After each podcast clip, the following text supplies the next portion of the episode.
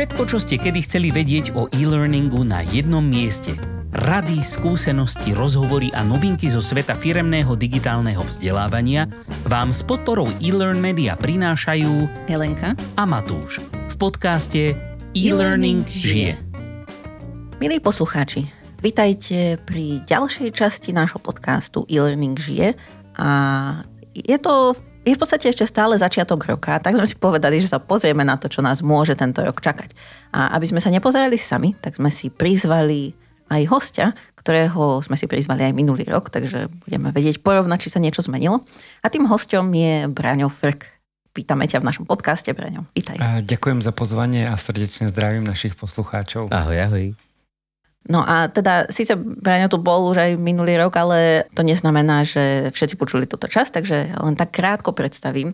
Braňo je vyštudovaný andragorg a tomu, čo študoval, sa venuje aj v praxi ako learning designer vo firme Opus, kde je zároveň aj CEO. A okrem dizajnovania inovatívnych vzdelávacích programov, kurzov a aplikácií, sa venuje mnohým ďalším činnostiam, ako sú napríklad vedenie workshopov, vystupovanie na konferenciách, pravidelné prispievanie do časopisu firemní vzdelávaní, vzdelávanie ľudí online napríklad prostredníctvom svojich kurzov na platforme Seduo a premýšľanie o budúcnosti. A napríklad to premýšľanie o budúcnosti je zrovna vec, ktorej sme si Braňa pozreli, teda pozvali. Dneska sa iba pozerám na miesto pozývania. A, takže tomu sa budeme venovať, ale teda predtým, než sa tomu začneme venovať, tak e, je ešte niečo také, čo sa za posledný rok zmenilo a oplatilo by sa to pridať do tvojho predstavenia. Napríklad, že už nie si White Rabbit, ale už si je tak trošku Black Rabbit. Oh, uh, to neviem, ale čo sa mi pridalo do portfólia, mám uh, za sebou prvý rok v Erasmus Plus projekte, s kolegami zo Slovenska, z Chorvátska a z Česka. A riešime takú zaujímavú vec práve vo vzdelávaní dospelých a musím povedať, že ja som e, ako bývalý akademik fanúšik samozrejme tých e, európskych programov, lebo to vlastne ako veľmi generuje také zaujímavé ako vzťahy a prepojenia s novými ľuďmi. A musím povedať, že, že toto si celkom užívam tento projekt, lebo jednak, že tam tvoríme niečo ako hybridné vzdelávanie, jednak je to zamerané na ten občianský sektor, čiže Uh, tak nejako som nadšený tou myšlienkou po dlhých rokoch v tom firemnom vzdelávaní, že nejako snať aj prispiejem práve k tomu občianskému vzdelávaniu dospelých, dokonca v dvoch krajinách, v Chorvátsku a aj na Slovensku. Takže uh, to by som možno Uh, tak ako s potešením pridal do, do môjho portfólia. Super, tak to sme radi, že keďže sa ideme rozprávať aj o budúcnosti, takže aj tá budúcnosť bude mať aj dlhodobo snad nejaký uh, pozitívny výsledok. No a teda ešte stále predtým, hej, než sa začneme rozprávať o tej budúcnosti, tak um, aj si robíš niekedy takú reflexiu na to, že čo si predpovedal minulý rok a či sa to naplnilo? Áno, uh, samozrejme. Uh, Takto um, mám ale celkom šťastie, že, že vlastne pri tej predpovedi vlastne tých trendov tak uh, vychádzam z toho, um, čo sa vlastne deje celkovo v našej oblasti. Ja veľmi rád využívam práve tie rôzne každoročné rebríčky, napríklad to Global uh, LND, Global Sentiment Survey, a s tým sa dá to vlastne tak trošku ako kalibrovať uh, tie moje predpovede. Um, čo môžem sa pochváliť?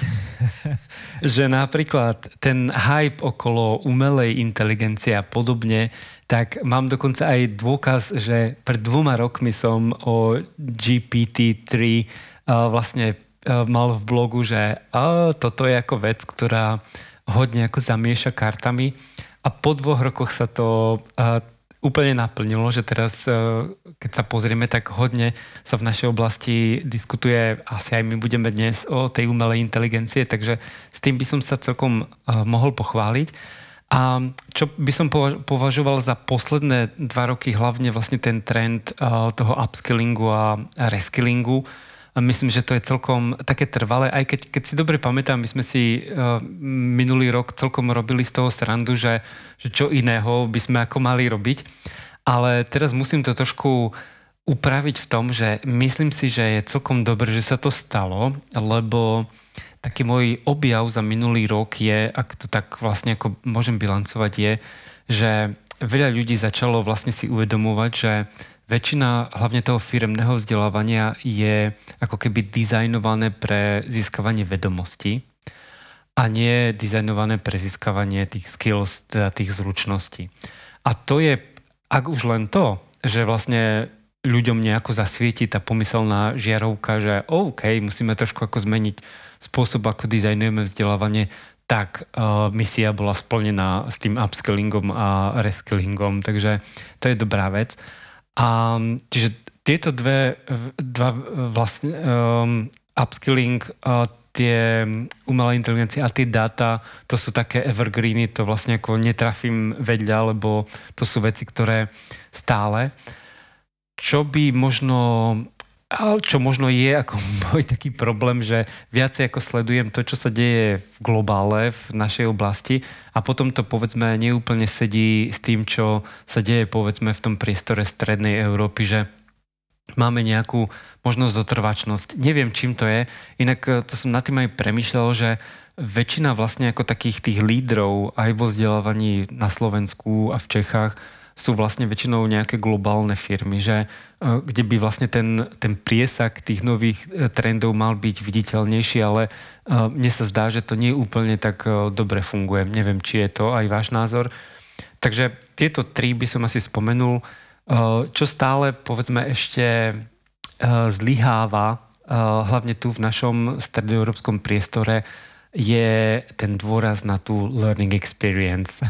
to sa snažím intenzívne promovať a uh, okrem toho, že som zaregistroval, že mnoho ľudí sa premenovalo z špecialistov pre vzdelávanie na learning experience designérov, tak neviem, či to nie je len taká kozmetická úprava, ale ich náplň práce sa veľmi nezmenila, tak asi v tomto musím ako trošku držať, uh, ako sa hovorí na našich dedinách, hold my horses, a, a trošku ako byť realista, čo sa týka strednej Európy. A to ako netvrdím zlom, akože, že vlastne ako zúfalo za, zaostávame. Je to skôr asi otázka toho, aké sú naše možnosti. To znamená, ono, keď chcete vlastne ako skúšať také tie novinky, na to samozrejme potrebujete okrem nejakej vôle aj proste mať na to vytvorené prostredie, peniaze a tak ďalej. Takže to celkom chápem. Ale, ale nie je tam len o tú vôľu, ale aj povedzme o odvahu. Ja myslím, že akoby táto naša schopnosť byť on the edge, ako sa u nás na hovorí, v tom technologickom svete, či už sa to týka vzdelávania alebo čohokoľvek iného, tak e, je, je dosť, dosť kultúrne podmienená. My nie sme takí úplne zvyknutí, povedzme si, dávať takú tú úprimnú spätnú väzbu.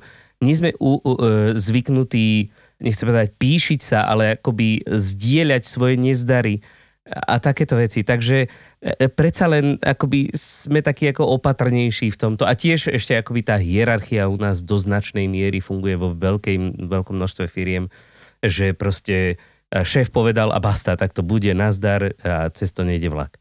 Takže preto podľa mňa my sme takí ako trošičku za tým hlavným prúdom. Ale minimálne vieme o tom, a snažíme sa zo všetkých síl šíriť povedomie o tom, čo všetko sa dá a ako sa to dá. A ja, ja cítim aspoň, aspoň na, napríklad na sociálnych sieťach, na, na LinkedIne, hej, tam často vidíš proste, že, jaké, jaké fakt super moderné a prevratné veci sa u nás dejú v našich firmách. Takže ja nie som úplný pesimista v tomto, že by sme navždy zostali pozadu, ale, ale trvá nám to dlhšie rozbehnúť ten náš vláčik, predsa len je taký hrdzavejší. A to vlastne ale len to vlastne len Braňo znamená to, že ty nepredpovedáš iba na rok dopredu, ale na viac rokov dopredu. To je ešte lepšia schopnosť. Presne, my máme strašnú výhodu v tomto. Asi to tak bude a ono, ono vlastne v minulosti sme boli svetkami, ja si dovolím povedať, že ešte pred pandémiou to častokrát bolo o takom viac hype ako o trendoch, hlavne vlastne tie technologické, že prišla nejaká nejaká nová technológia, teraz všetci začali o tom rozprávať a o rok už o tom nikto um, ani sa nezmienil. Uh, čiže a dnes ako keby, alebo to cítim, že vlastne v tom LND svete ako keby sa viacej ako premyšľalo nad tým, ako to vlastne robiť a už nie sme takí očarení tými uh, technológiami. A to si myslím, že asi je vec. Uh, a ešte keď Matúš spomínal tú kultúrnu uh, vlastne vrstvu, to je ako určite strašne ako dôležité. Uh, a predstavme si teraz, že keď tvoríte takýto nejaký, nejakú vzdelávaciu intervenciu pre medzinárodné publikum, aké, okoľko je to náročnejšie proste ako nájsť ten správny ako prístup, ktorý bude vyhovovať prakticky všetkým. A uh, máš pravdu, no vlastne všetci, čo máme skúsenosť toho multi uh, medzinárodného prostredia, tak uh, vlastne vidíme, že vlastne naozaj niektorí ľudia sú inak nastavený takým tým mindsetom, čo sa týka toho vzdelávania. Ja by som ešte možno podotkol to, čo ja som si všimol v tých nadnárodných spoločnostiach, že častokrát vidím, že v, z niektorých, hlavne napríklad z, z tej kultúry ako západnej Európy, ľudia sú hodne takými zanietenými profesionálmi, hej, že vlastne uh, asi zrejme aj tú svoju osobnosť ako vytvárajú na základe, napríklad Američania sú ako výborný príklad na tom, že svoju vlastne osobnú identitu majú postavenú na tom, e, čo vlastne robia, aká je vlastne ich práca. A u nás v Strednej Európe my sme stále takí, že tá práca je proste skôr, tam nejako dostaneme peniažky a nesme, uh, to myslím, že inak je celkom pozitívne, lebo kto má skúsenosť napríklad s Američanmi, tak oni sú naozaj takí uh, zvyknutí pracovať tvrdo, ťažko a sú fakt ako ponorení do tej práce. My takí nie sme, my sme skôr taký ako odstup, inak Uh, je to asi pravda, lebo teraz si nespomínam, ako sa volá tá knižka, uh, vyšla Mm, som to čítal v denníku N o poľskej autorky, ktorá um, píše, žije píše o Slovensku a žije na Slovensku a ona vraví, že mm, častokrát jej kolegovia z celého sveta vravia, veď ty na tom Slovensku žiješ taký slow life. Hej, že taký ako vykľudnenejší, pomalší. A to si myslím, že celkom ako, pardon, zapadá do tej, tej, tej kultúrnej roviny a vlastne prenáša sa aj do toho firmného vzdelávania. Takže na Slovensku je slow life, hej? no v porovnaní s takým nejakým hektickým povedzme ako New Yorkským spôsobom života si vieš predstaviť, že je to fakt slow life. Je pravda asi, že, že aj, aj v porovnaní s, a, s východnou Áziou určite tiež. Tam sú tiež takí hyperworkoholici všelijakí. Ja by som skôr len povedala, že, že tu je slow work, ale life je tu nejaký, takže otázka. Oni musia mať ten life rýchly, lebo nemajú na jeho čas. Vidíš, a to nie sme žiadni Španieli, čo majú same maňána, alebo proste Francúzi, ktorí tiež väčšinu dňa oddychujú pracujú tak jednu, dve hodinky. No ale dobre, nebudeme, nebudeme škaredo sa vyjadrovať na budúce. Si pozveme zástupcov týchto kultúr a porozprávame sa o tom, kde je najrýchlejší život. no ale poďme, keďže táto epizódka hovorí o trendoch, tak poďme sa skúsiť pozrieť trošku bližšie na tie konkrétne trendy, či aj tie, tie minulé, či sme ich trafili, ale tie už ani nemusíme, však to sme rozobrali trošku. Ale e, mňa zaujímalo, minule sme rozprávali o tom, že akoby v posledných rokoch sa tak trošičku, okrem tých technologických trendov, vynárajú aj také tie, také tie ľudské akože starostlivosť o tú bytosť človeka ako takú. Nie len, že toto striktné formálne vzdelávanie rôznymi spôsobmi, ale aj také ako, že o to, aby, aby dobre bolo. Ne? Taký ten náš slow life. Takže akoby minulý rok sme eh, tu mali veľkú, veľký boom s tým duševným zdravím a aj sme to rozoberali, alebo to už možno aj dlhšie než rok, tak rok, dva, tri. Ale Uh, teraz, uh, že či to ešte pokračuje, alebo respektíve, lebo ja som si trošku čítal také tie, také tie akože trendové články, čo sú trendy na, na 2023. A samozrejme, že drvia väčšina z nich opakuje to, čo sa opakuje už posledných 10 rokov proste. Takže tie som úplne vynechal ale e, vypísal som si tu zo pár takých, ktoré ma celkom oslovili. Napríklad, e, čo, čo ja som si všimol akoby z, zo slovenského prostredia, takže okrem toho duševného zdravia už sa tu začína, akoby začíname venovať uh, viacej aj takému celkovému well-beingu. To je taký zaujímavý trend a, a on presakuje aj do toho vzdelávania, lebo aj to vzdelávanie má vplyv na to naše na ten náš well-being. A ešte potom ma zaujal taký trend, ktorý sa opakoval vo viacerých článkoch, je, že podpora celoživotného vzdelávania. Čo je taká istá akoby obmena toho, čo sme sa po minulé roky bavili o vzdelávacej kultúre, hej, že je potrebné zavádzať tú vzdelávaciu alebo budovať tú vzdelávaciu kultúru, alebo tá kultúru učenia sa, alebo jak to nazvať, learning culture a s čím súvisí aj samovzdelávanie, ktoré sme tu rozoberali v minulej epizódke. No ale že toto sú pre mňa také akože zaujímavé trendy, že akoby nebol to len taký záchvev, ten, to duševné zdravie, ale že sa stále viac akoby rozvíja ten, to, to spektrum toho, ako sa môžeme postarať práve o to, aby ten človek, ktorého sa snažíme vzdelať, aby, aby sa mal dobre, aby mu to na niečo bolo, aby to mohol použiť, aby ho to posunulo ďalej, aby on tým naplnil svoj život. A na oplátku naplnil aj pokladnicu našej firmy. Možno svojou dobrou prácou. Čo vy na to? Ja si myslím, že asi, asi áno. Ehm, ja by som trošku už bol hm, skeptickejší vlastne, čo sa týka práve toho well-beingu a zdravia a podobne, lebo um, popravde to bolo spôsobené práve tou pandémiou a tým stresom a hm, povedzme tou remote prácou a podobne. Ja som práve zavidoval na sklonku minulého roku, že mnoho firiem sa hodne snaží vrácať ľudí naspäť do kancelárií, obmedzovať tú remote prácu a podobne. Je o tom celá taká ako diskusia, lebo na jednej strane tá pandémia, ako, teraz to nemyslím ako vzlom, ale trvala krátko na to, aby si to ľudia zažili a zase po nejakom oslabení, povedzme, uvoľnení všetkých tých opatrení, tak napríklad hlavne ako stredný manažment cítil, uh, že to nemá úplne pod kontrolou, že nemá tých ľudí, hej, vlastne fyzicky tam a nevie na nich dozerať. A to sú proste také praktiky skoro 20. storočia, by som povedal, ako manažmentu, hej, je že toto. dozerať uh, a trestať, nechcem až tak uh, um, vlastne vyhrotiť. A um, to je podľa mňa trošku v rozpore práve s tým well-beingom, pretože jednoducho mať možnosť si tú prácu upraviť podľa svojich vlastne potrieb, prispôsobiť si svojmu rytmu je úplne skvelé.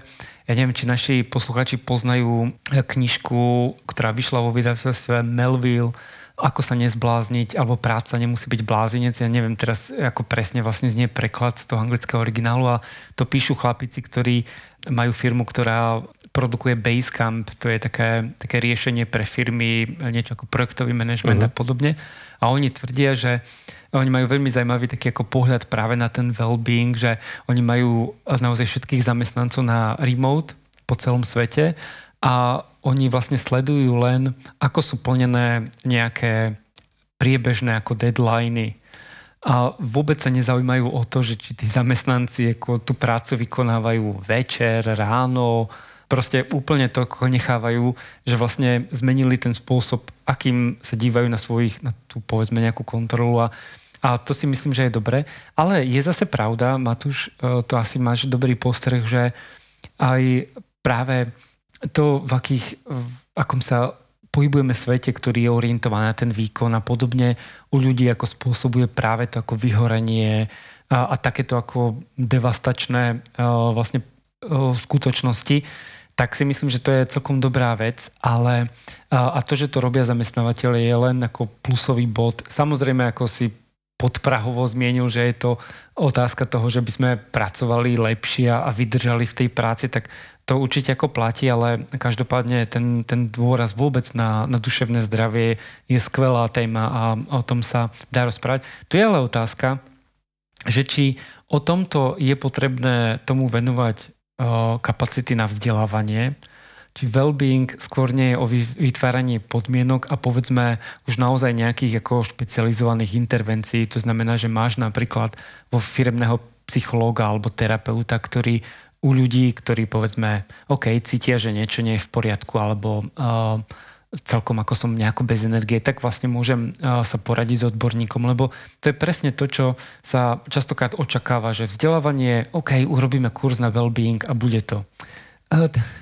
To, to len vlastne vytvoríme povedomie, OK, tu je niečo také, ale že by to ako reálne ako tomu človeku pomohlo, uh, si tak môže ako len pomenovať, OK, takže pred dvoma rokmi to som teda vyhorel, hej, ale nerieši to bohužiaľ tú situáciu, takže toto je možno asi taký, čo sa týka tohto. Je, um, ja ak môžem, e, lebo a ja práve e, napríklad sledujem pohľady na vec od Josha Bersina, ktorý je taký dosť, e, dosť popredný mysliteľ, povedzme, v takej HR-ovskej komunite celku. A samozrejme v Amerike, ale ono sa to dosť tak akoby prepája globálne. No a on vravel, že naopak posledné dáta naznačujú, že napriek tomu, že mnohé firmy sa snažili získať naspäť tých ľudí akoby nahnať naspäť do, e, do kancelárií, tak e, zhruba 40% pôvodných pracovných miest zostane buď dlhodobo alebo trvalo neobsadených, akoby fyzických miest. Že toľko ľudí už sa nechce. V Amerike samozrejme tam bol väčší ten tá, tá great resignation a neviem čo všetko, také tie akože veľké, veľké pnutia. Ale e, podľa mňa do značnej miery aj túto to tak je, že akoby tie firmy, ne, nepodarí sa im určite 100% ľudí nahnať naspäť do kancelárií. Hej? Niečo iné je s ľuďmi, ktorí majú manuálnu prácu, musia tam byť, ale tie kancelárie už e, tie firmy nepresvedčia ľudí, že tu vám bude lepšie. Hej? Aspoň nie všetkých určite. A, a s tým práve súvisí napríklad, a, a tam sa to vzdelávanie v rámci toho wellbeingu dá e, práve posúvať t- takým tým smerom, čiastočne aj to duševné zdravie, akože ako sa nezblázniť, ale, ale všeobecne veci ako e, time management napríklad, hej, lebo ľudia proste, keď sú v kancelárii, majú nejaký denný režim, a nikto ich neotravuje, hej, tak e, dokážu si trošičku inak manažovať tú prácu. Doma je to úplne iné. Alebo teraz pred chvíľou som mal na jazyku uh, pár vecí, ale jednoducho akoby celkovo akým spôsobom pracovať z toho domu tak, aby, aby to fungovalo, aby som bol schopný dodávať tú prácu a zároveň, aby som to nemal tak, že teraz kvôli tomu musím, ja neviem, zanedbávať nejaké svoje domáce povinnosti alebo tak. A, takže akoby... Ja by som povedala, že to sme vyriešili už pred dvoma rokmi. A, áno, no, no vtedy sme to začali riešiť. Ale a, a, a, aj sme na to vytvorili kurz samozrejme. Ale to bola taká zase jednorazová intervencia. Ale tie firmy už, už vedia, už majú nejaké dáta o tom, ako sa zmenila práca, odkedy väčšina ich zamestnancov alebo časť ich zamestnancov je doma. Hej, že kde sa to zmenilo, o čom tí zamestnanci rozprávajú, že čo im vyhovuje, nevyhovuje, čo by potrebovali inak, povedzme, čo bolo lepšie možno v kancelárii ako, ako doma a podobne. Takže akoby tam sa vždycky nájde nejaký priestor na nejakú aj vzdelávaciu intervenciu. Hej, nemusí to byť nutne, že tu, tu máte kurz na time management a dovi. Hej. Ale to vzdelávanie však aj minule sme sa už o tom bavili, že skôr to má byť také, akože, také ekosystémoidné hej, do budúcna. A e, preto aj toto je taká vec, ktorú napríklad spomína e, často Nick Shackleton Jones, že resources, not courses. Hej? Že nemali by sme len proste chrliť kurzy ako vzdelávači, ale poskytovať tým ľuďom proste zdroje, z ktorých sa môžu vzdelávať a, a, a rozvíjať. A toto je práve niečo, čo, čo akoby e, to LND môže tým ľuďom, ktorí práve pracujú v takomto novom hybridnom systéme, môže poučiť, e, e teda poskytovať. A tiež vôbec to, že akoby to L&D by sa malo trošku viacej naučiť pracovať s tými ľuďmi, ktorí už sa nebudú nutne vracať možno do práce na tie prezenčné školenia. Presne tak, ono ja myslím, že sa aj zase dostávame vlastne k tej téme, že, že čo je vlastne cieľom vlastne LND naozaj neprodukovať. Inak čo sa týka toho vzdelávacieho obsahu, to je dobrý postreh. My už máme toho obsahu koľko chceme. Presne. Proste sme úplne ako znečistili priestor abnormálnym množstvom kurzov a všetkého tohoto. Ale vlastne keď to postavíme ako naozaj na, na nejakú nahranu, tak vlastne naozaj sa nevenujeme konkrétne ľuďom, ľuďom v tom zmysle, že vedia sa samostatne učiť, vedia byť ako flexibilní a naozaj premýšľať nad tým. A to si myslím, že je práve výhoda toho remote uh, pracovného prostredia, že viac menej ste na to sami, hej, a vlastne dodať im podporu, takže v tomto, v tomto určite súhlasím.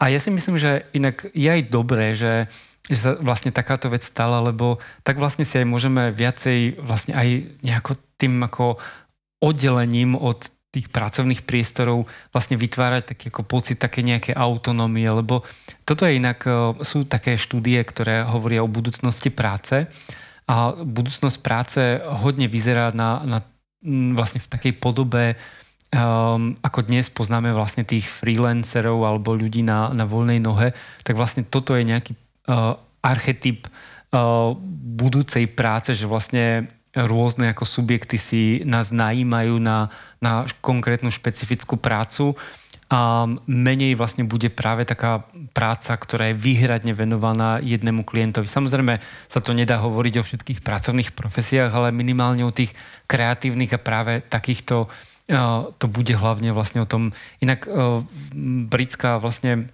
inštitúcia, teraz neviem, ktorá ona vlastne vydala takú akože Future Work 2030, tuším, štúdiu a tam sa napríklad veľmi často hovorí o tzv. 0% pracovných úväzkoch. To znamená, že máte ako kontrakt so zamestnávateľov, ale podľa možností a nejakých príležitostí sa vlastne ten kontrakt flexibilne ako naplňa.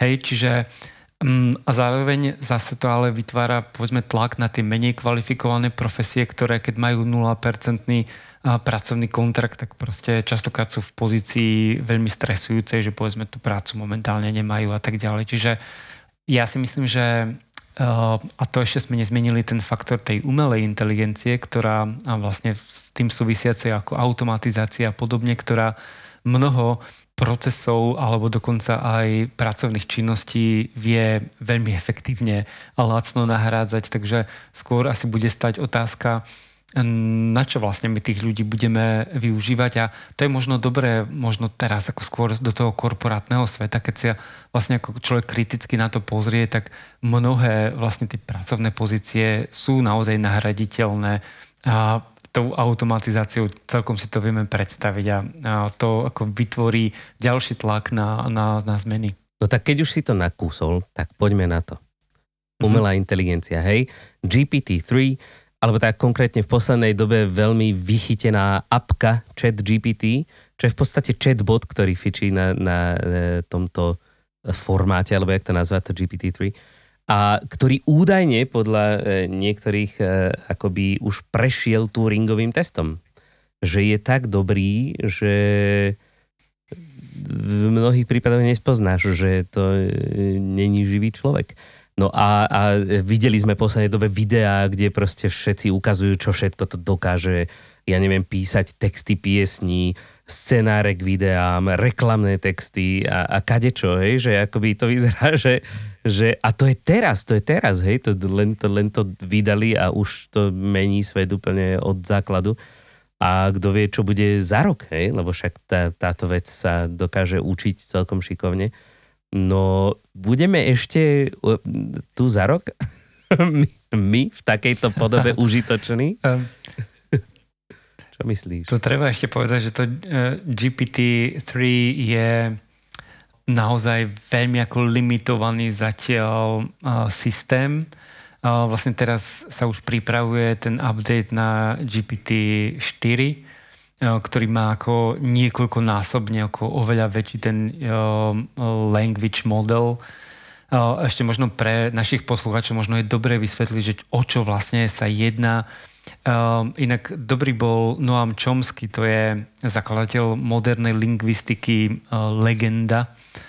A on napríklad na, na web summite, ktorý sa koná vždy vlastne v Španielsku na konci roka, tak on povedal všetkým tým nadšencom, že hej, toto nie je ešte umelá inteligencia, lebo to sú vlastne skôr ako tie, tie jazykové modely. To znamená, že pre vysvetlenie, ako vlastne funguje ten systém, on je vlastne trénovaný na nejakých textoch, ktoré sú ako k dispozícii na, na povedzme na nejakom vybranej časti internetu. A funguje to asi tak, že teraz si to predstav, že ten model je trénovaný napríklad na tom, že ukazujete mu nejakú vetu, kde je časť slov zakrytá. a on sa vlastne snaží doplniť, e, čo tam asi ako v rámci tej vety má pokračovať. A vlastne skúša to do... Ako deti v škole. Áno, skúša to dovtedy, kým to vlastne nenájde. Čiže je to hodne e, také ako rovine, ako berte, neberte ma úplne vážne, primitívne sa učí. A, a vlastne tie výsledky aj napríklad z tých um, komunikácií s tým systémom vlastne častokrát ukazujú vlastne úplne absurdnosti. Ja neviem, či ste sa stretli, že napríklad nie je schopný vlastne porozumieť takto. GPT-3 zatiaľ nerozumie tomu, e, čo vlastne robí. E, to znamená, on vie vám odpovedať celku logicky, ale napríklad videl som matematickú úlohu, že um, dve auta z bodu A do bodu B idú za dojdu do bodu B za dve hodiny. Za aký čas dôjde, dojdu 4 autá. A on to samozrejme začal násobiť. Hej, že na tom vidno, že proste mu chýba ten common sense, ten, ten zdravý rozum, proste nerozumie takýmto veciam, alebo doporučoval na dojčeneckú výživu drviť porcelán do, do materského mlieka, lebo je to prísuň vápnika. No proste, ako... Vyskúšal to už Presne. niekto? Možno by to fungovalo. že, že ako na prvý pohľad to častokrát a inak ako bezostyšne klame ten systém. to je ďalšia vec. Naozaj ako vymýšľa si proste úplne suverene, lebo on je proste na to trénovaný. Ono, mnoho tých vedcov, ktorí sa venujú umelej inteligencii, upozorňujú na to, že ten systém je trénovaný na to, aby vedel nejako viesť tú konverzáciu, odpovedať ale vôbec nie je trénovaný na tú správnosť. To, to pravdepodobne ešte príde, takže uh, zase uh, držte svoje kone. ešte, ešte to nie je tak, ale čo sa týka zaujímavých aplikácií, tak samozrejme už sú veľmi zaujímavé práve tie parafrázy textov. Napríklad veľmi zaujímavé, tak ako na rešerš materiálov e, som videl veľmi dobrú aplikáciu tohto systému pre YouTube videá. Označíte si YouTube videá a on vám urobí sumár, čo v tých videách je. Čiže hej, skracuje to čas a taký ako, ako výborný pomocník je to určite skvelé. Ja môžem pridať takú skúsenosť ešte s tými ako chatbotmi. My sme pre Epale robili taký kurz asi pred 4 alebo 5 rokmi lektorské minimum 1 a k tomu sme mali takého z tohto pohľadu hlúpeho chatbota, Epalebota. To bol jednoducho, veľmi jednoduchý bot, ktorý pôsobil na Facebooku a fungoval tak, že vlastne na e, kľúčové slova v otázkach ľudí uh, sme mu označili kľúčové slova. On vedel vlastne prinášať vopred pripravené odpovede. Čiže veľmi jednoduchý taký ako interakčný systém. A mysleli sme si, že ľudia ho budú ako alternatívu využívať. Ono to vlastne fungovalo tak, že sa napríklad ako opýtate, že ako lektor si mám pripraviť uh, svoju uh, lekciu. Hej, a na základe vlastne tých kľúčových slov on vám doporučil napríklad video z toho kurzu a tak. Čiže Eh, ale, čo sa nestalo, ľudia hlavne eh, vlastne s tým chatbotom prichádzali do interakcií s úplne ako pýtali sa ho na počasie, pýtali sa ho, ja neviem, eh, používali hrubé slova, hej, sa ho snažili urážať a tak. Na to sme potom flexibilne reagovali, napríklad na počasie. Už som ho pripravil na otázku, hej, aké má počasie súvisť so vzdelávaním dospelých. Hej, že sa snažil tých ľudí ako, jak by reagoval profesionálne napríklad na tie na tie sprosté slova, tak sme e, veľmi úspešnú vetu vyvinuli, že sa on tak ako zamyslí a odpovie ako v češtine, akože, co by na to řekla tvá máma, hej? Bolo vidno, že tí ľudia, uh. No ale to chcem povedať, že, že super ako technológia, ale ľudia to používajú proste ako to pokúšajú nejakým iným spôsobom. Pri tej umelej inteligencie ja si myslím, že stále to bude ako veľmi dobrý pomocník, ale tie scenáre, jak ho vlastne budeme používať, je to nejaká sofistikovaná asistencia, to znamená, že tá otravná práca uh, naozaj môže byť pohodlné, že napríklad pripravujete uh, podcast a napríklad opýtate sa, hej, aké budú trendy v LND na rok 2023. A on vlastne prejde, preskenuje ten internet a nejako vám dá nejaký sumár založený naozaj na dátach. Ale nezaručuje to, že tam proste sa neobjavia hlúposti, ktoré proste tam ako nejako nesúvisia alebo niečo podobné. Čiže tam už je vlastne potom ten ľudský ako faktor, OK, zredukujem to, OK, toto nedáva zmysel, vyberiem si len. Čiže tá osobná nejaká asistencia. Druhý scenár je, je možnosť práve tej kreatívnej práce, to znamená, že za nás budú aj vytvárať veci na základe nášho vkladu. To sú vlastne tie legendárne obrázky, kde vlastne požiadate, aby vám um, vytvoril obrázok v štýle manga na takú a takú tému a urobí to. Ale opäť je tam ten element ľudskej nejakého, nejakého zámeru, proste chceme ten obrázok pre nejaký účel a on na základe inštrukcií to vytvorí. Je to veľmi podobné, ako keby sme oslovili ilustrátora, tak niečo také vytvorí. A tretí scenár, to je ten taký ako hyperoptimistický, je, že nás dokonca zástupí u takých pracovných činnostiach, ktoré vlastne vyžadujú vlastne nejakú rutinnú činnosť. Napríklad nejaký helpdesk alebo niečo podobné. Ale tam treba upozorniť na jednu vec. My sme ľudia zvláštne bytosti. to už myslím, že všetci, ktorí sa venujú vzdelávaniu, sme na to prišli. Tam je taká, taký faktor, že ak nejaká umelá entita sa začne príliš podobať ľuďom, my máme tendenciu k tomu pociťovať odpor. Volá sa to Uncanny Valley, ako je to vlastne s robotmi sme to vlastne zistili. Ak je robot veľmi podobný človeku, napríklad sú také roboty, ktoré už napodobňujú mimiku a podobne, e, e, začnú nám byť v určitej chvíli pociťovať k ním odpor. Dokonca sa robila taká štúdia a ľudia pociťovali vlastne ako nutkanie ako tým e, robotom ubližovať alebo proste byť agresívny voči ním. Uh, to je možno, viete, jak sa hovorí, u nás vlastne ľudia sú zvláštne bytosti, ale majú primitívne vlastne emočné spektrum. máme stredoveké inštitúcie, ale máme technológie, ktoré sú ako takmer z budúcnosti. Takže toto bude dochádzať k takým kolíziám a ja si viem predstaviť, že napríklad riešim nejaký problém a skúšam to riešiť napríklad ja neviem, s mojim internetovým pripojením a skúšam to riešiť a zistím, že to mi odpoveda chatbot tak jednoducho s tým nebudem spokojný, lebo ah, hej, ako on odpo- viem, že on odpovedá vlastne naučené, natrénované frázy a snaží sa so mnou. Alebo možno to precitnutie, že zistím, že on nie je človek, vo mne môže vlastne vniknúť ako odpor, hej, že som ako podvedený. Ja očakávam, že mi niekto... No, čiže takéto ako konsekvencie e, tam môžu nastávať a ja sa práve to, inak, eh, keď to našich poslucháčov aj vás zaujíma, tak Donald Clark je uh, vlastne veľmi zaujímavý autor. On aj vlastne uh, nedávno vydal práve knihu, ktorá sa volá Umelá inteligencia vo vzdelávaní, kde vlastne tieto veci popisuje. A myslím, že v tomto nás čaká veľa práce.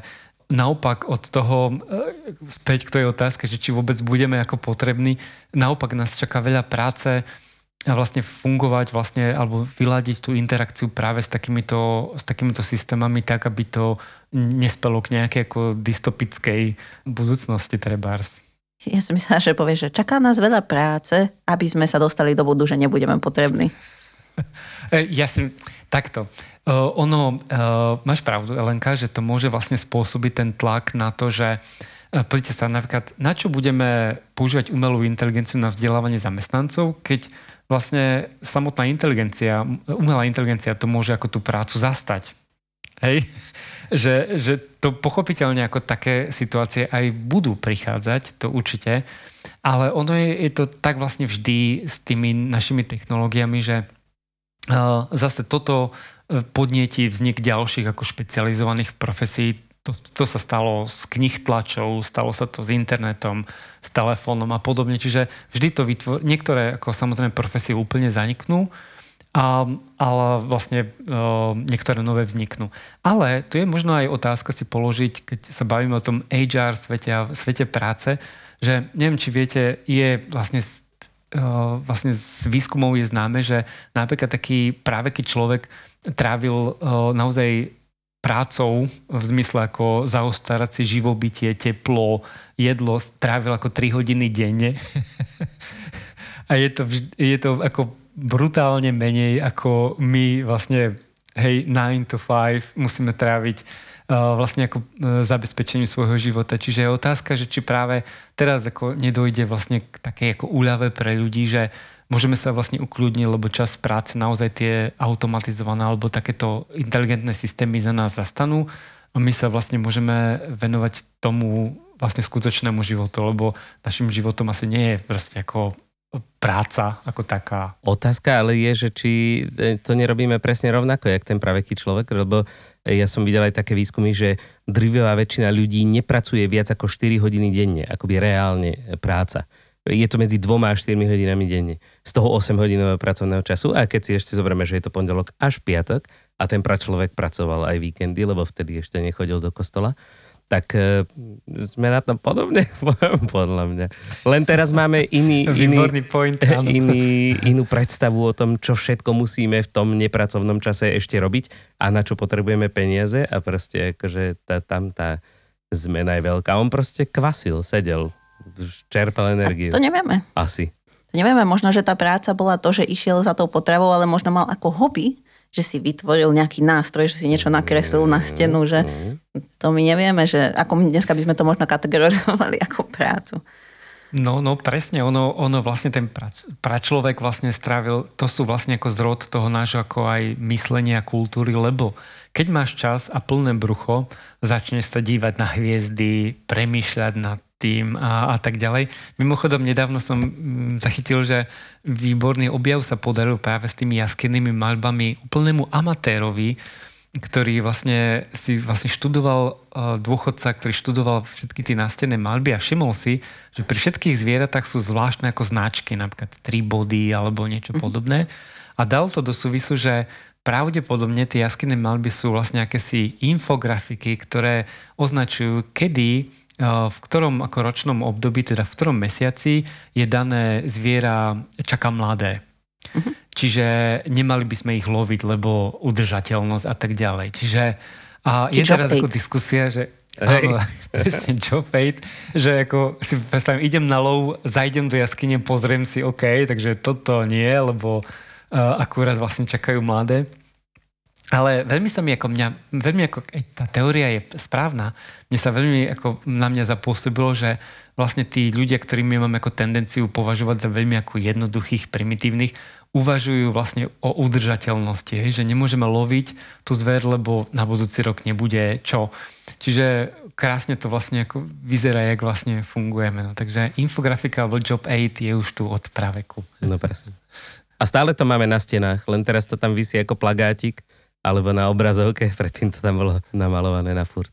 A ešte mi to pripomenul taký príbeh, to čo si hovoril, že, že teda tí práve tí ľudia pracovali len tak málo a to bol taký príbeh, ktorý súvisel s well-beingom, že na nejaký akože rybár sa správal s takým biznismenom a ten biznismen, biznismen sa ho pýtal, že, no, že čo robí, že, že celý deň. A už no tak ja tu pár hodín, že roví, lovím ryby a že a potom čo, že on tak idem domov, som s rodinou, idem na pláž, tam chvíľku som a proste tak akože taký veget. A on že, no ale keby si lovil tých 8 hodín, tak by si mohol naloviť viac rýb, mohol by si z toho založiť biznis, mohol by si to predávať, mohol by sa presťahovať do New Yorku a tak. A on že, a čo by som potom ako robil? No a potom by si to predal a odsťahoval by si sa do takejto malej rybárskej dedinky a tam by si mal vlastne veget. A on že, hm. Takže či to nerobíme to isté, že oni mali a my sme si mysleli, že sa niekam posunieme a vrátime sa tam. Presne tak. No dobre, vráťme sa trošku k našim vzdelávacím trendom. Možno ešte keď chvíľku zostaneme pri tej umelej no. inteligencii, no. že mm, vidíš nejaké veci, ktoré možno, že už aj tento rok e, by mohli ľudia začať využívať v rámci takto vzdelávania L&D, možno aj HR? Uh-huh. Uh, určite, ja si myslím, že veľmi rýchlo sa inak objavili rôzne ako aplikácie, ktoré vlastne využívajú túto vec. To ešte treba povedať ešte k tej umelej inteligencii, že taký ako dôležitý detail, ktorý sme si neuvedomili, že v budúcnosti to bude určite spoplatnená mhm, služba. Uh-huh, uh-huh. Hej, uh, to je jasné, inak ten výpočtový výkon, ktorý na to potrebujete, to je ako neuveriteľná záťaž. Mimochodom, ešte taká zaujímavosť, že veľmi dobre na to reaguje Microsoft, uh, ktorý vlastne kúpil podiel, ak sa nemýlim, za nejaký ako 1 bilión dolárov alebo koľko v OpenAI, čo vlastne vlastnia tú technológiu. A oni chcú vlastne už tohto roku, Microsoft chce integrovať GPT do uh, toho kancelárskeho balíku predpokladám, že určite do, do celého ako portfólia ich vlastne ako služieb Microsoft. Čiže napríklad budete používať, otvoríte si Word a vlastne nejaká umelá entita vám tam bude napríklad robiť e, korektúru alebo povedzme ešte generovať text, ktorý vám chýba a, a podobne. Čiže ja, viete si predstaviť, že alebo možno PowerPoint na budúce už budeme robiť len tak, že hej, chcel by som prezentovať mojim kolegom tento nápad a vlastne uh, tá umelá inteligencia to už ako vytvorí. Takže tie určite už budú vlastne aj v bežnom takomto akože kancelárskom alebo pracovnom živote.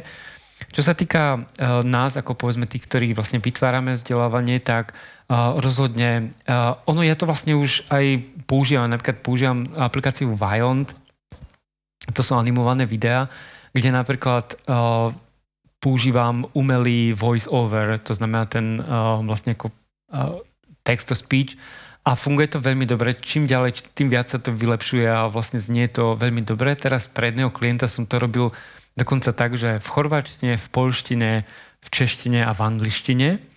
A vlastne naozaj ten jeden text, ktorý zase ako, hej, máme preložený, sa vlastne len transformuje a znie to, hej, samozrejme ako native speaker asi trošku ako rozumie, že je ešte stále trošku ako romotický, alebo ten, povedzme, ten, tá melódia reči nie je taká, ale výsledok je naozaj dobrý. Čiže už toto máme.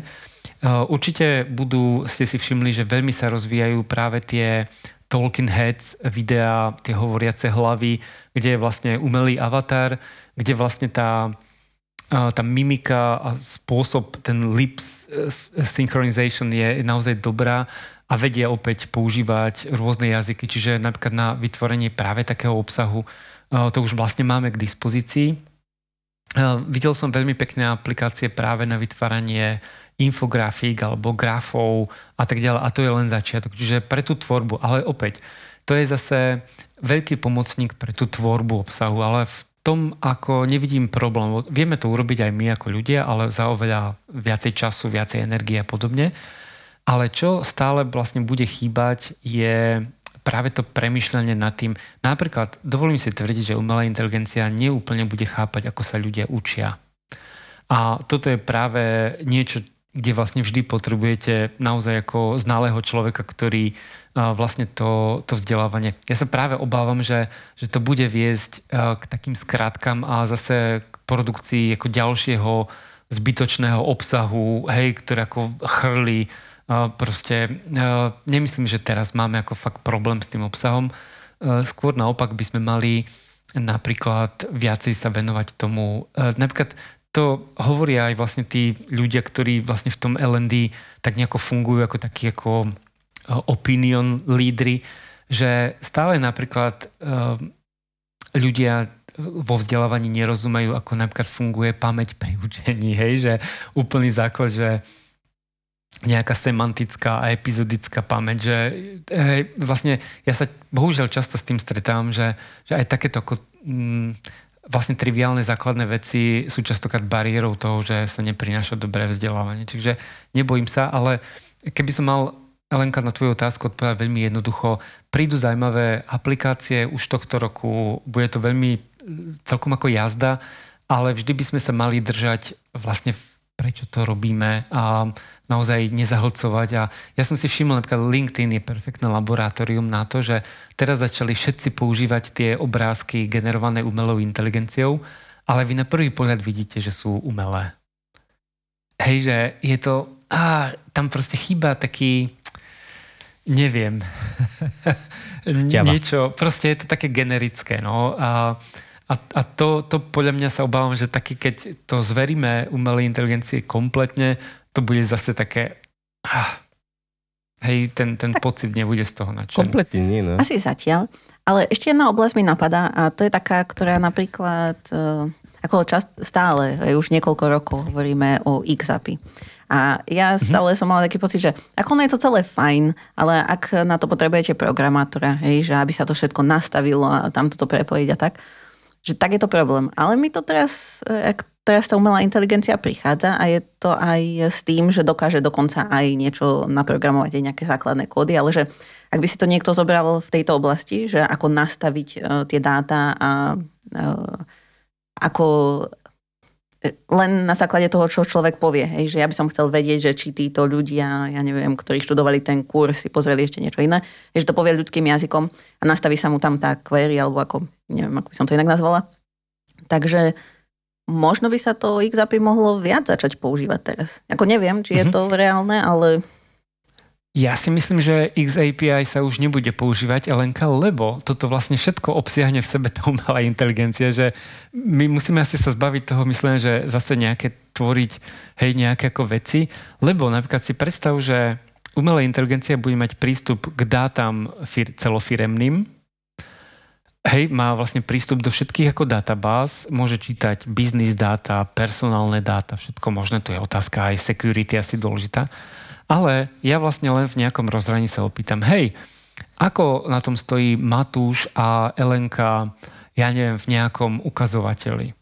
Hej, a teraz mi ukáže, OK, sú výborní v tom a v tom, ale napríklad tam oproti minulého roku ako klesol, uh, hej, nejaký atribút. A si teraz pozriem, napríklad ako znížila sa im spotreba uh, pier v kancelárii. OK, čo sa deje? Vymýšľam si. Ale že vlastne tá umelá inteligencia obsiahne všetko. Ja si to ako vnímam ako taký komplexný systém. Ak im dovolíte prístup k dátam, tak vlastne XAPI nepotrebujeme, lebo on bude vedieť zo záznamov, že si na, cez firmný počítač uh, prečítala toľko odborných článkov. Hej, že bude vedieť ako, tieto veci. Ako je pravda, je pravda teraz, keď to hovoríš, že mi to nenapadlo, že vlastne to XAPI bolo len ako keby uh, otagovanie tých rôznych vzdelávacích a povedzme vzdelávacích, oni to neboli len vzdelávacie veci, ale rôznych tých vecí, aby sme potom z toho vedeli niečo vygenerovať. Ale je pravda, že my to nemusíme tagovať, keď si to tá umelá inteligencia vie prečítať a vie vyhodnotiť, čo to je, aby potom s tým mohla pracovať. Takže moje novoročné predsavzatie naučiť sa viac o XAPI, tak um, asi ho môžem zahodiť Môžem sa naučiť Inak, viac o umelej inteligencii. Cítim s tebou, Elenka, lebo to je tiež moja obľúbená, veď sme sa o tom bavili, obľúbená, stále vlastne nerozumiem, prečo sa to uh, viacej ako nepodarilo používať, ale myslím, že teraz už asi neskoro, bohužiaľ. A, a naozaj vlastne um, tu je len otázka, jak vlastne, a tu zase sa dostávame k tým dátam, hej, že uh, všimnite si, že napríklad keď naši poslucháči budú určite poznať SCORM uh, vlastne ako štandard. protokol, ktorý vlastne používame, štandard, ale je to protokol, ktorý je neuveriteľne primitívny. Vám dá informáciu o tom, že ten človek splnil nejakú podmienku. Uh-huh. To, je, to je proste strašne málo a absolútne nedostatočné preto, keď vlastne chceme s tými dátami pracovať. No, a, ale to je zase vlastne tiež aj taká otázka kultúry, že mnoho firm úplne stačí, že náš zamestnanec to ako prešiel, hej, máme to odškrtnuté, že je to OK ale práve tá umelá inteligencia, a to je napríklad, keď som spomínal ten Microsoft, predstavte si, že používate primárne Teams na, na uložište, na komunikáciu, kde vlastne beží transkript, keď máte s niekým call. A toto môže umelá inteligencia celé vlastne ako skenovať a napríklad môžeme si vyhodnotiť, hej, aká, ja neviem, bola efektivita meetingov týkajúce sa tohto projektu Hej, a zistíme, že nám dokážu urobiť jazykovú vlastne analýzu a nám povie, že 80% času sme rozprávali o, o klebetách vo firme a hej, len 15% sme venovali času, tak hneď vidíme. Že v tomto si myslím, že, že pre ľudí bude asi šokujúce. My si častokrát myslíme, že e, to nikto nevidí alebo nikto sa nedozvie, ale pustíte tam vlastne takýto takýto nástroj a proste všetko je zrazu odkryté. No. Dúfam, že to potom zasa neprejastie do takej tej temnej strany, že tí ľudia, ktorí majú problém s tým, že by radi kontrolovali, teda ten stredný manažment väčšinou kontroloval tých zamestnancov, tak teraz toto bude nástroj kontroly, Určite že ste bude. ďaleko, ale ja viem, čo robíte každú sekundu. Určite sa nájdú takí chytráci. Tak, no. ale zasa ja som optimista, ja si myslím, že sa nemusí to byť až také strašné. No ale teda akože zatiaľ nám to môže slúžiť ako taký, taký asistent, čo sa nestiažuje na to, že mu furt dávame nejaké úlohy. Hej, musíme sa aj my naučiť pracovať s tým asistentom, akože vedieť, kedy mu veriť, kedy skôr uh, si radšej ešte preveriť tie detaily. Ale, ale minimálne na taký ten hrubý nejaký research, keď potrebujeme nejakú novú tému, povedzme, spracovávať, tak e, nemusíme čítať proste my 100 e, článkov, prečíta to asistent za nás a dá nám z toho nejaký výcuc a z toho, s tým už môžeme potom ďalej pracovať. Takže ako... Dá sa... No a ja by som povedala, Presne že tento tak. rok, mm-hmm.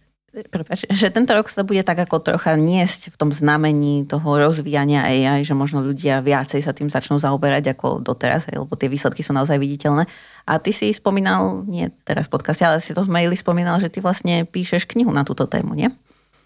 Uh-huh. Môžeme ho uh, očakávať tento uh, rok? Uh, to určite sa, sa budem snažiť. Uh, ale je to knižka o learning experience dizajne a je tam samozrejme už aj, aj kapitola, ktorá sa venuje tomu, jak vlastne tá umelá inteligencia, ako sa dá vlastne využiť alebo napríklad v tom digitálnom prostredí a tak ďalej. Ale to je, si myslím, že nie je to na škodu, lebo aj napríklad ten spomínaný Donald Clark veľmi zdôrazňuje, že OK, keď sa my ako profesionáli vo vzdelávaní zbavíme povedzme, práve tej rutinnej práce, my sa viacej môžeme venovať e, naozaj toho štúdiu práve tých nepopulárnych tém, ako je, sú teórie o vzdelávaní, e, vlastne naozaj porozumieť, ako sa človek učí, lebo toto úprimne za nás umelá inteligencia neurobí, pretože hej, e, nemá tú ľudskú skúsenosť zatiaľ. A práve tieto veci sú strašne dôležité. No a čomu ja sa venujem je práve ten learning experience design, čiže venovať sa práve ako dizajnovať tú learning experience. Čiže ja som sa snažím vlastne ako dostať z toho, že uh, nemusí byť všetko kurz, uh, skôr vlastne ako sa musíme sústrediť práve na ten design tej learning experience. Tak dúfam, že sa mi to uh, podarí, ale je pravda, že využívam pritom aj napríklad umelú uh, inteligenciu, napríklad výborný ako prekladač, uh, ktorý sa volá DeepL, kde napríklad naozaj občas narazím aj na texty, ktoré nie sú v angličtine, tak si ich proste ako veľmi ľahko a veľmi ako kvalitný preklad, alebo napríklad, keď je rozsiahlejší text, napríklad je to nejaké ako pdf a ja potrebujem teda ako nemôžem, alebo nemám čas očítať celé, dám si ho vlastne preložiť a dám si potom urobiť uh, vlastne sumár.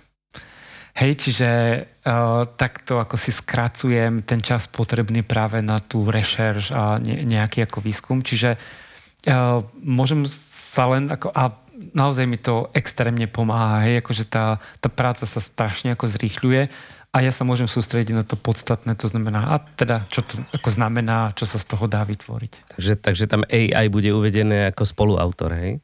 Pri tej knižke tvojej. Asistent. Alebo asistent. asistent.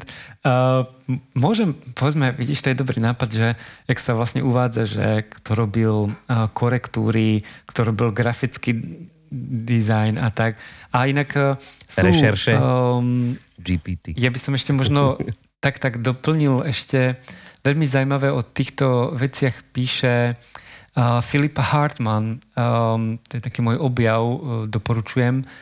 Uh, ona vlastne veľmi sa teraz uh, venuje práve použitiu uh, tej umelej inteligencie vo vzdelávaní. Má aj taký ako veľmi pekný prehľad, aké aktuálne uh, aplikácie sú k tomu.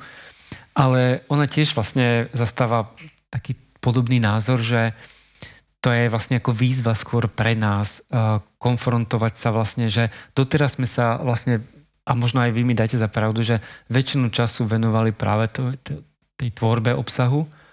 Uh, dneska už vlastne ten čas vieme skrátiť a vytvára nám to priestor naozaj ako premyšľať nad tým dizajnom, ako musí to byť zase taký ako klasický kurz, nemôže to byť niečo iné. Čiže na tú si myslím, že to môže akcelerovať a teda dúfam, že to bude akcelerovať skôr tú tvorivú prácu. A možno, možno, aby sme teda akože potom e, neskôr neprehltili teda ten priestor obsahom, tak sa nám zíde aj nejaká RPT, že nie generatívny transformer, ale reduktívny. Aby nám pomohla s kuráciou takáto umelá inteligencia. No, určite. Ono, tu aj si môžeme položiť takú otázku, že či napríklad naozaj um, vytvorí len niečo také, čo bude vlastne v pozícii nejakého interfejsu, teda nejakého rozhrania, kde povedzme náš učiaci sa príde a sa opýta, hej, ako mám zvýšiť produktivitu práce a neviem, niečom. Hej, a vlastne ten, ten systém mu vie dať odpoveď. A tu je práve, si stále myslím, odpoveď, teda výzva pre nás, pripravovať tých ľudí, aby, aby tie systémy využívali nejako mm-hmm. zmysluplne, aby vedeli vlastne byť nejaký taký autonómny, flexibilný, lebo aj klas tie otázky, to, veď každý si môže vlastne to e, chat e, GPT vlastne vyskúšať a vlastne naformulovať otázku tak, že by sme dostali to, čo nás zaujíma, nie je úplne také jednoduchá vec. Čiže tam sa otvára ďalší priestor to je takisto s vyhľadávaním aj na Google. Aj tam musíš vedieť, ako zadať Presne proste te, tú, tú otázku, aby si dostal tie správne údaje. Takže ako, hej, hej, toto je pravda. To je v podstate niečo podobné ako kritické myslenie. Ako, a síce to je z druhej strany pohľad na vec, ako filtrovať už to, čo sa k tebe dostane, ale ako vedieť e, sa spýtať tak, aby sa k tebe dostalo to, čo potrebuješ. A nie len nejaká hm, vata. Ale súhlasím, Matúš, aj aj to kritické myslenie určite ako nemôžeš vlastne veriť všetkému, čo ti vlastne ten systém ponúkne, lebo môže chybovať. A, a tú zodpovednosť konec koncov nesieš ty za, ten výsledok. Takže určite ono, e, ja si myslím, že pozrite sa, jak sme vlastne s nástupom, to je ale problém ten, že napríklad internet nastupoval 10 e, ročia, dá sa povedať, hej, kým sa to naozaj stala všeobecne ako aj pracovný nástroj a tak ďalej. Aj keď ma zarmutilo, čo ste spomínali minule, že niekde sú, je blokované YouTube, to, to považujem za, za, za uh, veľmi ako nonsens vec. tak. A, a vlastne mali sme čas sa na to pripravať. A to bolo presne, inak moja historka je obľúbená, že keď som, v, myslím, že v 98. alebo 99. nastúpil ako asistent na univerzitu, tak prvá vec som si bežal vlastne založiť mailovú schránku. A drevá väčšina kolegov sa ma pýta, na čo ti to prosím ťa je? Na čo to budeš potrebovať? A, na budúce prídeš dnes, s mobilným uh, telefónom, alebo čo? Hej. A dnes, to, to, a to je, priateľe, to je 20 rokov. No, hej. toto. A dnes proste ako bez mailu, proste to, ako nikto sa nad tým ani nezamyslí. A teraz ale bohužiaľ e, my nie sme veľmi dizajnovaní na také rýchle zmeny. A teraz príde AI a vlastne to je raketové, to je v podstate naozaj a teraz, uh, hej, sa na to ako adaptovať bude veľký problém. Ešte taký príklad, že ako to môže dopadnúť. Napríklad na americké univerzity alebo americký školský systém je hodne postavený na esejách. To asi uh-huh, viete, uh-huh. že študenti zo všetkého píšu esej. No a samozrejme, že chat GPT vám za 3 sekundy ako sofistikovanú esej, na, lebo tie témy sú ako furt tie isté.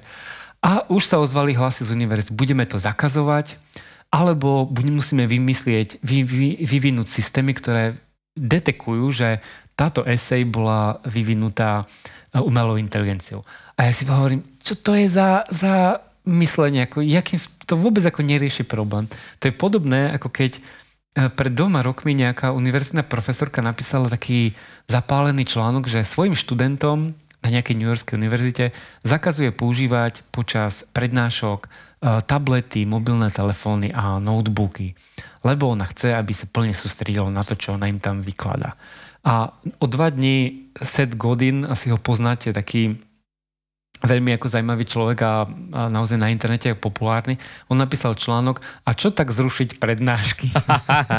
že, že OK, uh, pani kolegyne, nahrajte si tú prednášku na videu, aj tak ich každý rok vlastne, hej, rozprávate to isté a študenti to v pohode pozrú doma a vy sa im môžete venovať, ten ušetrený čas sa im môžete venovať bez počítačov, diskusiami, workshopmi, čímkoľvek. A to bolo krásne taká ako trefa, že, že my stále vlastne, uh, vlastne máme tie také rigidné tie štruktúry myslenia a práve tie, tie technológie nám to rozbijajú. Čiže chvíľku nám to trvá, kým sa v tom zorientujeme. A obávam sa, že tá umelá inteligencia bude taká, nás to proste tak zahltí a ľudia z toho budú veľmi ako konsternovaní a, a to je možno aj tá adopcia, vlastne nebudeme mať na to čas a ľudia budú z toho asi veľmi teda prekvapení a vzniknú také rôzne animozity a 100% e, niektoré ako krajiny prídu so zákazom, lebo kto vie, Určite. čo sa to dá použiť. Ja, ja, že... Presne, ja čakám, že a kedy sa začnú e, vynárať prvé konšpirácie proste o tom, ako AI ovláda celý svet a proste chce nás všetkých zotročiť. Mm-hmm. Máme ešte na to taký príklad, to vás bude zaujímať, že Microsoft, už som ich dneska spomínal, tak teraz v tej opačnej rovine, oni asi pred 4 rokmi vypustili takého inteligentného chatbota na Twitter, volal sa Tay. A slávna story je, že mal fakt ako krátky život, lebo vydržal tam necelých 24 hodín, pretože on bol nastavený tak, že mal vlastne uh, nejako skenovať tú komunikáciu na Twitteri a vlastne správať sa tak ako bežný nejaký človek, proste dávam tam nejaké statusy a tak. A on za necelých 24 hodín sa zvrhol v antisemitu, rasistu, uh, uh, dokonca tak to veľmi správne prečítal názory. teda akože náladu Áno, na Twitteri. Uh, a to je presne to. Oni ho proste hneď ako zdesenie ako stiahli, že to, to je ako horor. A to je presne to, že, že tá umelá inteligencia nemá nejaké morálne bariéry. On proste aj, aj chat GPT navrhoval, že jadrová vojna celkom môže byť fajn, lebo to trošku prečistí populáciu. Hej, tam vidno, že tam nie je žiadna morálna bariéra, proste jemu to vychádza tak, takže vyzerá to, že je to celkom fajn. A, a to je podľa mňa veľký, veľký problém a napríklad, keď si spomenul dezinformácie, to je úplne ideálny nástroj na šírenie dezinformácií, že proste ovplyvňovať vlastne ten, ten uh, model vlastne s nejakými ako tvrdeniami a teraz on to nevie posúdiť, no, takže... Hej. To je tak, to je, tak je s každou novou technológiou, vždy sa zneužije proste na niečo.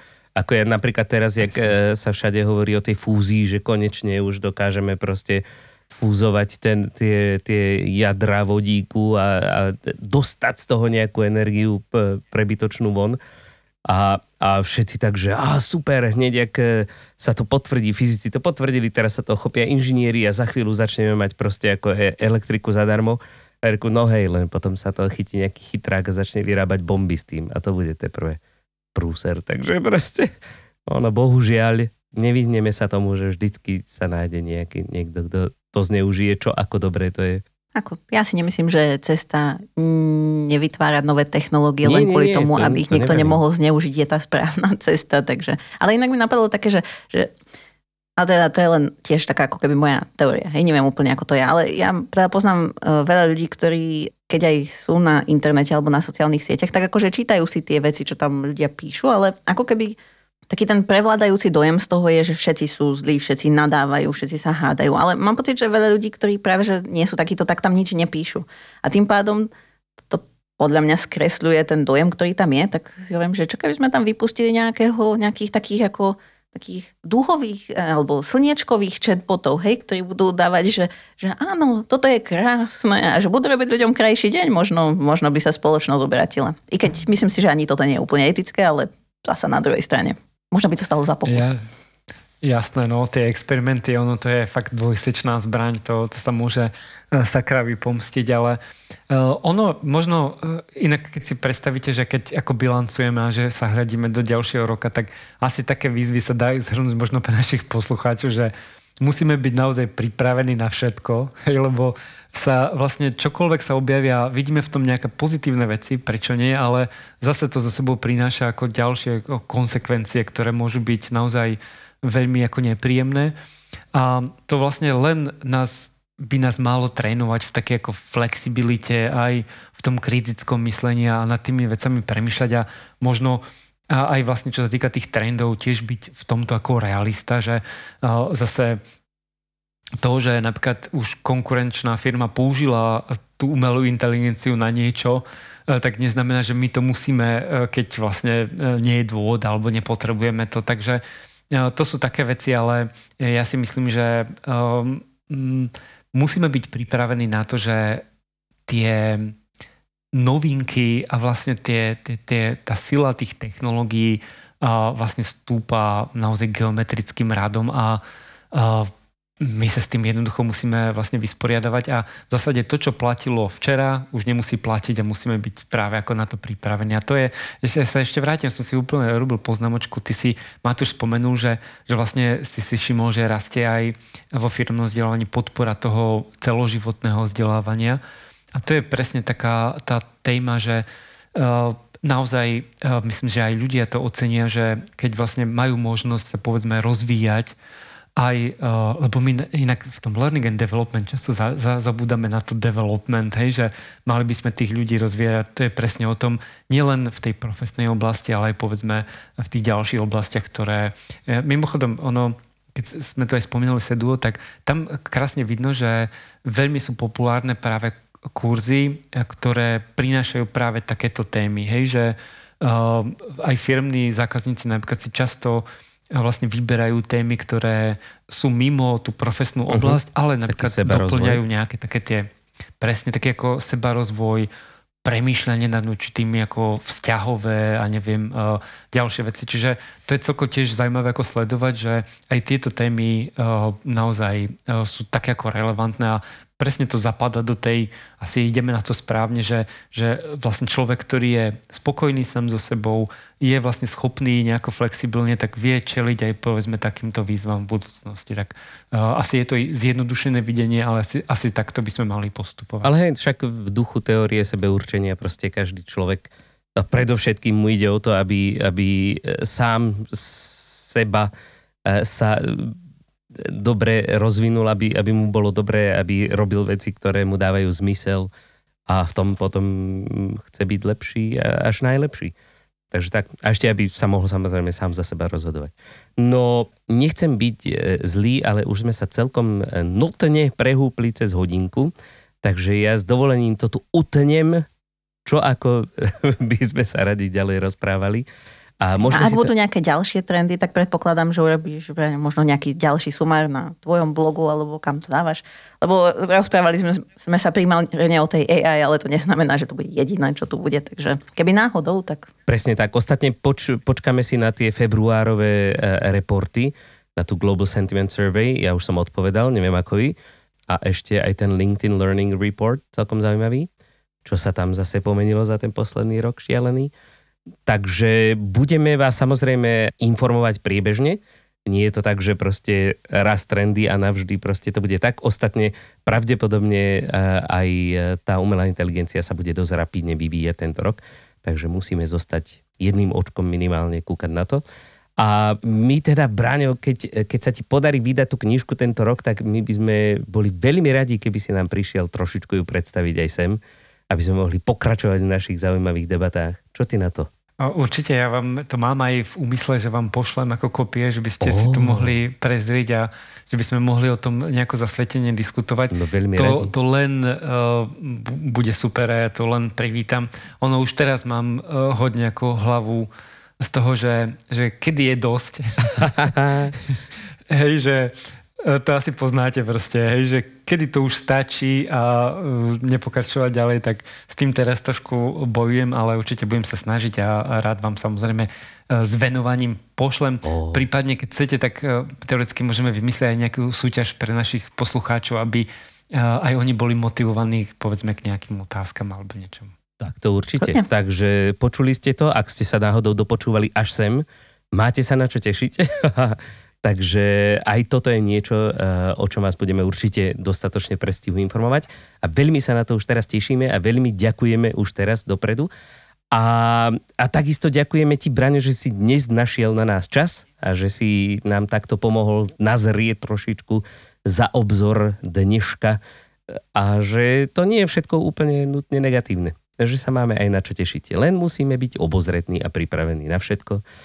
A a tak my sa snažíme, my sa pokúsime teda samozrejme všetky tie e, e, údaje, ktoré sme dnes e, tuto pospomenuli všelijakých tých autorov a zdroje, a samozrejme nalinkovať do poznámok dnešnej epizódke na našej stránke elearnmedia.sk lomka podcast. A Tradične už nás nájdete na LinkedInovej stránke e-learning žije. Braňa nájdete, predpokladám, tiež stále na LinkedIne. Neviem, či už medzičasom začal používať aj TikTok alebo niečo ďalšie, lebo minulý rok si bol bez ostatných e, sietí aktívne využívajúcich. Takže tam ho určite nájdete, usmieva sa, takže to platí. No a to už je teda od nás všetko. A ešte raz veľmi pekne ďakujeme Braňo a tešíme sa, E, že teda ťa znovu budeme počuť pri príležitosti vydania tvojej knižky. Najneskôr. Mm-hmm. Ďakujem za pozvanie, to už znie ako záväzok, takže určite to naplníme. My už to tak bereme, Ďakujem, ja už to tu mám červeným razítkom podpísané. No a my už sa teraz tešíme na stretnutie s vami opäť o dva týždne a do tej doby sa majte krásne. Pa, pa. Majte sa.